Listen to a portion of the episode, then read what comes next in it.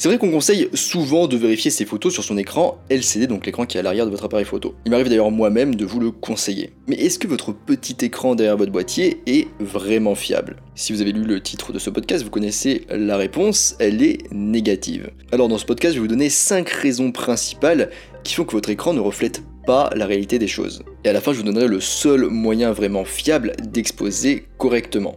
Mais je vous le dis direct, c'est plus réservé aux professionnels ou aux plus investis d'entre vous.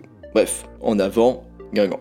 Avant de commencer, je vous rappelle que sur mon site photomaniac.fr, vous pouvez retrouver ma formation gratuite sur les bases de la photo.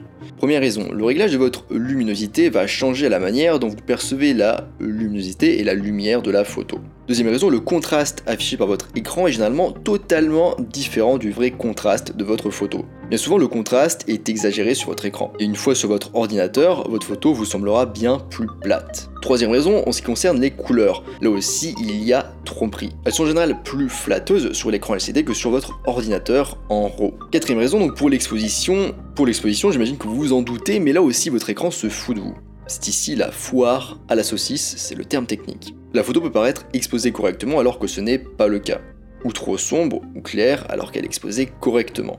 Cinquième raison, donc quant à l'indicateur de surexposition, il opère sur un fichier JPEG, et le JPEG n'est pas le reflet réel du fichier RAW. Il ne représente donc pas la réalité et a d'ailleurs tendance à indiquer des zones surexposées qui ne le sont pas. Cet indicateur du coup il a tendance un petit peu à exagérer la situation. En résumé, votre écran LCD n'est pas calibré et de par ses réglages, il influe sur le rendu visuel de votre photo.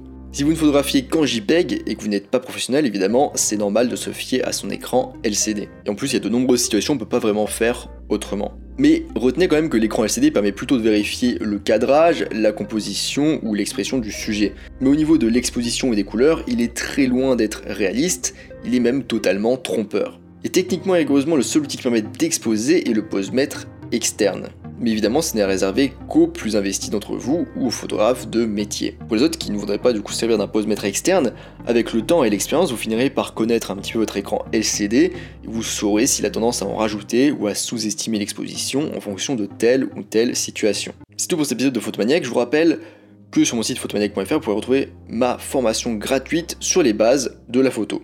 Moi je vous laisse ici et je vous dis à bientôt sur les internets mondiaux.